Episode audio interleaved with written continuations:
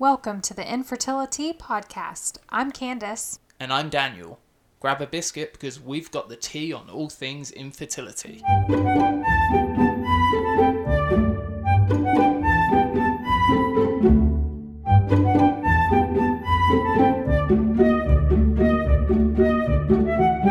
If you're enjoying the podcast, please give us a five star rating and leave us a review. This helps others find our podcast and get even more information about coping with infertility. Also, if you'd like to stay up to date with our story, you can follow me on Instagram at Operation Baby Bump. Have a great topic for our podcast? Email us at thevanwades at gmail.com. Hi, everyone. It's only me.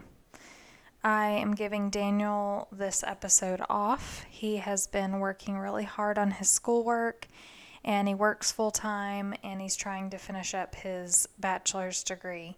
So I figured I would just do this one alone today. I wanted to do a little pep talk episode. I know there's a lot about infertility that tears us down. It leads us in circles, it makes us fatigued, it drives us nuts. Am I right? I wanted to share some things that I've struggled with over the years, and maybe you can relate to these. And then I want to talk about some things we can do to move forward, feeling empowered and encouraged. The first thing that has really affected me over the years is shame. Shame comes mostly from our minds, but it isn't helped by the ill timed and unwarranted pieces of advice from other people. Oh, bless your heart, you know, and other comments like that that give your broken heart reason to make you feel like your body is broken as well. Shame is a liar. It whispers in our ear that we fall short, that women around us are more capable than we are, that they're not broken at all, that they're able to have babies. But guess what? those women are battling other things. I'm sure they feel ashamed about things too. Shame also makes us silent. What if we tell our coworkers how we really feel when we're asked in the morning in the elevator? Will they regret asking and never ask ever again? Maybe it wouldn't be such a bad thing to answer honestly after all. To combat shame, tell your story. I mean, this doesn't have to mean that you are interviewed by a reporter from the Daily Mail. Okay? It could mean something as simple as opening up about a part of yourself. It could mean an anonymous blog. It could be something more bold if that's your personality. What if someone you know is going through infertility as well and they are ashamed you could give them courage and support. Daniel and I have frequently talked about how we used to be really private, but adversity sort of forced us to be more open. I can't pinpoint where we started to be more open. I just think it happened and we evolved. The second thing that's really worn on me during my infertility struggles is bouts of depression. And I don't think I was ever clinically depressed. I just think I had bouts of depressive symptoms or episodes, whatever you want to call them. But the chronic adversity drained my battery. It was day after day of low energy and going through the motions. When I was in school, I would sometimes walk in a fugue state from one class to another and sit down in my seat wondering how I even got there has that ever happened to you? Sometimes I wouldn't even be able to go through the motions and I'd hide away from everyone and everything. And the last thing that weighed on me during infertility was loneliness. Even though I had my beloved Instagram community, that for the most part made me feel very safe and surrounded by love and support there were times where the community I felt was passing me by. I'd see everyone else getting pregnant and doing one round of IVF and they they get pregnant on their first transfer and I didn't think it was fair. And I don't like that mindset because obviously they struggled. Obviously, they're investing their money and their lives into becoming parents as well. So, who am I to judge how quickly IVF works for them? But infertility makes you bitter and it makes you compare yourself to other people.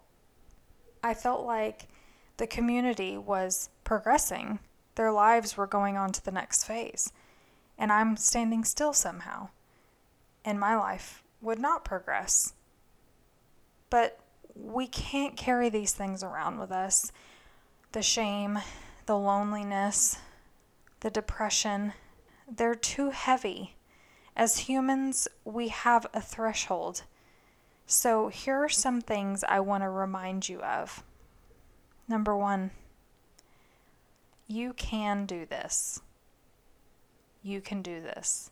You are capable of getting through this. You are strong. Do not let fear of the unknown undermine your ability to continue what you set out to do. Number two, this will not last forever, I promise. I know sometimes it feels like this cycle is never ending and the failures keep coming and there is no end in sight, but it won't last forever. It will get better, I promise. Number three, have compassion with yourself. I've said this so many times to people on Instagram and otherwise.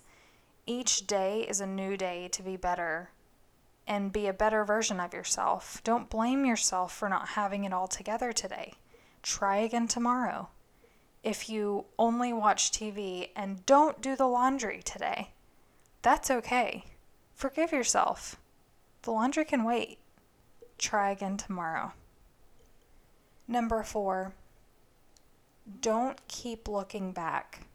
Reflection and rumination are two different things. Looking back to reflect on what you've overcome is a great way to empower yourself to move on. It gives you strength. But ruminating will keep you from seeing the possibilities of your future. I know in the beginning of this episode I talked about some of the major struggles I've faced, but I have to make peace with those things. I can't dwell on them.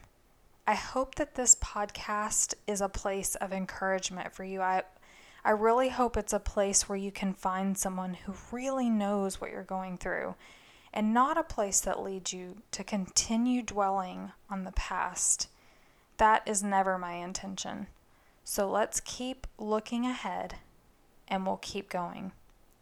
Which leads me to number five keep going. Put one foot in front of the other. Get your umbrella out and keep going. If you need a break, take a break. You have to do what's best for your physical and mental health. But, like I've said before, if you need a break, have a seat, but face forward towards what you've been searching for. Get back up when you're ready, but keep going. Number six, never give up.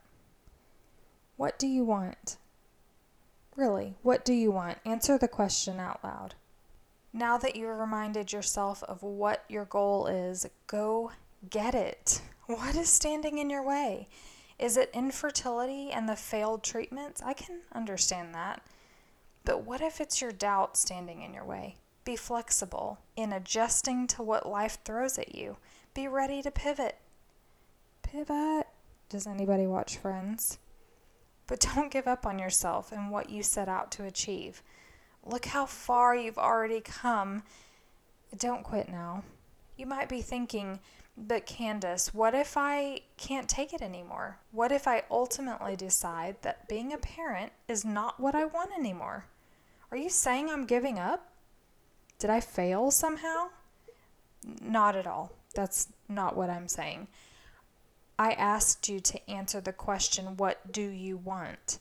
Maybe what you want has changed from wanting to be a mom to just wanting to be happy.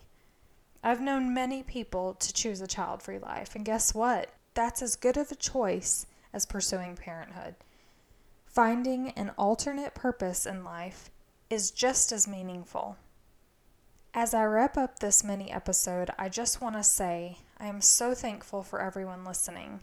This podcast has been an incredible outlet for me, and I know it has been for Daniel as well. We pray for you guys often. For those still waiting and struggling, for those who are expecting their miracle, and for those who are new to parenthood and feeling a little guilty because all you ever wanted is much harder than you imagined it would be. This community has been such a safe place for me to be known and accepted for who I am and all my flaws. I appreciate the friendships I've made and I welcome new ones. If you ever need to talk to someone who understands, really understands, and you need that encouragement, slide into my DMs. I would be happy to remind you of just how capable you are of getting through this. Thank you for listening. I'm Candace. Night.